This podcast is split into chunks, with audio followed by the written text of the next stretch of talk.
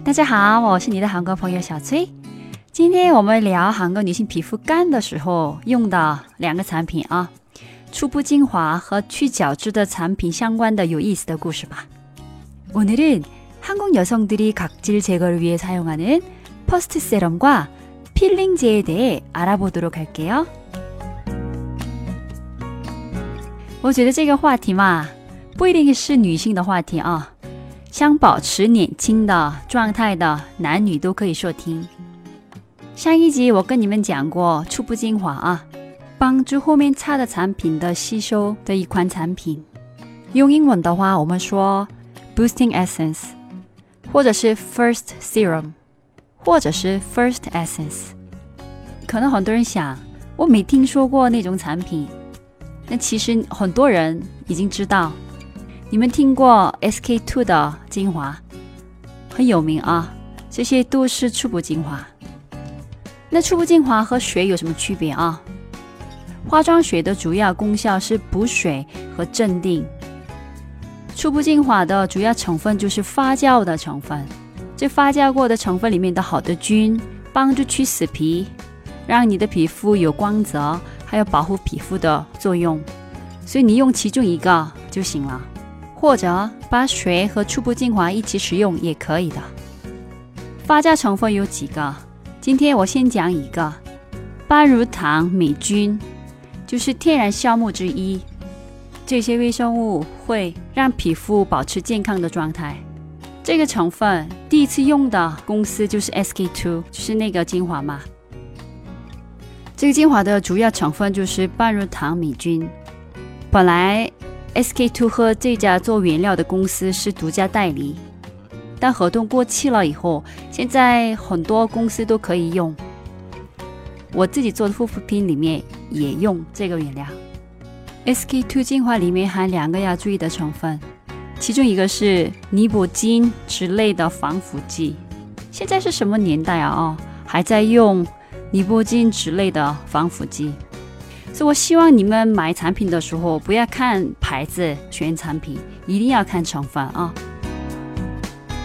我知道很多好的初步精华，今天我推荐给你们我用过的两个比较好的初步精华吧，成分也好，然后有害成分肯定是零啊，而价格也不算太贵，一个是芙丽美娜。他们的奇迹子精华露，另外一个是悦诗风铃的发酵豆啊什么什么精华液，特别是你皮肤干的时候使用的话，最好是用化妆棉擦脸。那只是皮肤干的人使用，不一定。我也在用。那我们聊一聊去角质的产品吧。去角质有两种方式。一个是化学去角质，另外一个是物理去角质，跟反射有点像啊。化学去角质的主要两个成分叫阿哈和巴哈，这些酸性的成分酵素去角质。以前是美容院用的专业原料，现在的话在商店里可以买到比较温和的化学去角质的产品。那这些产品我自己不用，所以不好推荐。虽然很多人喜欢，你用的不对的话，可能会刺激皮肤；经常用的话，皮肤薄的人会变得敏感。物理去角质有两种方法，一种是用纤维素物理去角质，这是我推荐的去角质的办法，但一定要用温和的产品，而且去角质的时候不要太用力。我不是说物理的比化学的好，每个人不同。你先用化学的，那你不喜欢，你可以用物理的。你用了物理的不喜欢，可以换化学的。但是如果你知道这些基本的知识，你选择产品的时候有帮助。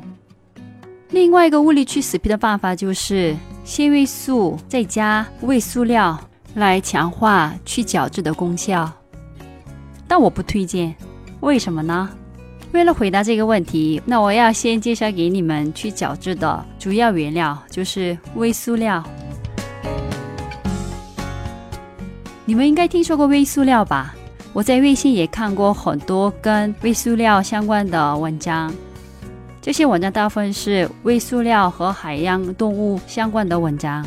这些微塑料除了去死皮剂以外，很多牙膏、牙膏美白剂里面也含微塑料。主要成分的英文名是我会在节目下面会写。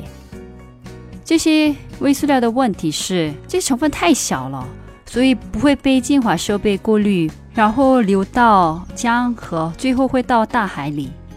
有一些环境机构做的分析说嘛，你洗一次澡，大约会有十万个微塑料会产生。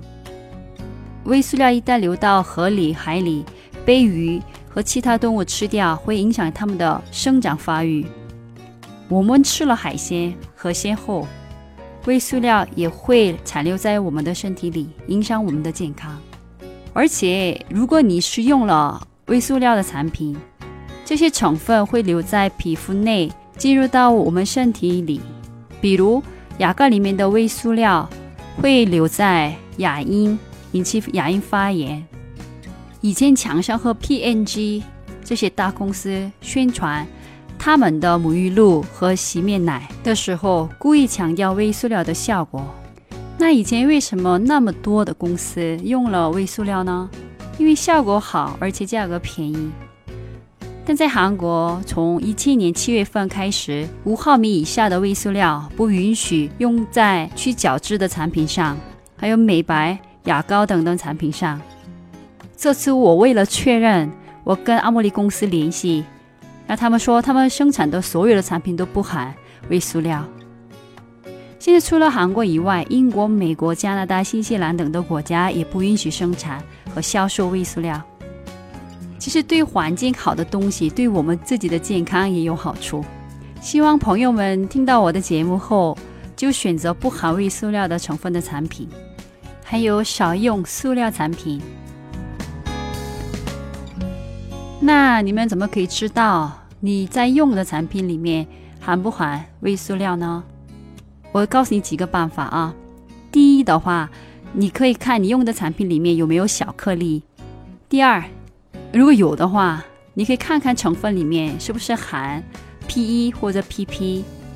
第三，如果有小颗粒的话，看看那个小颗粒在水里会不会融化。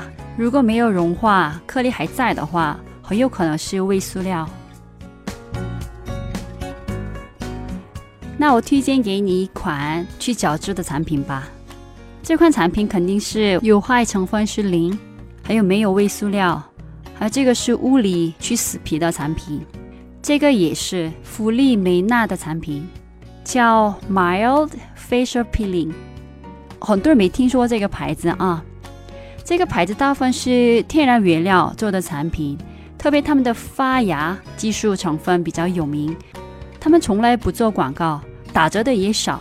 他们是想靠他们产品的实力去卖产品的公司，所以我比较喜欢。他们的初步精华也好，但是这款去角质的产品是他们的最有名的明星产品。我觉得去角质一周一次其实差不多啊，但要看你的皮肤薄还是厚。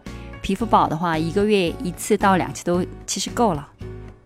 那我跟你们分享一下我是怎么去死皮的。我用去死皮的产品，但用的不多。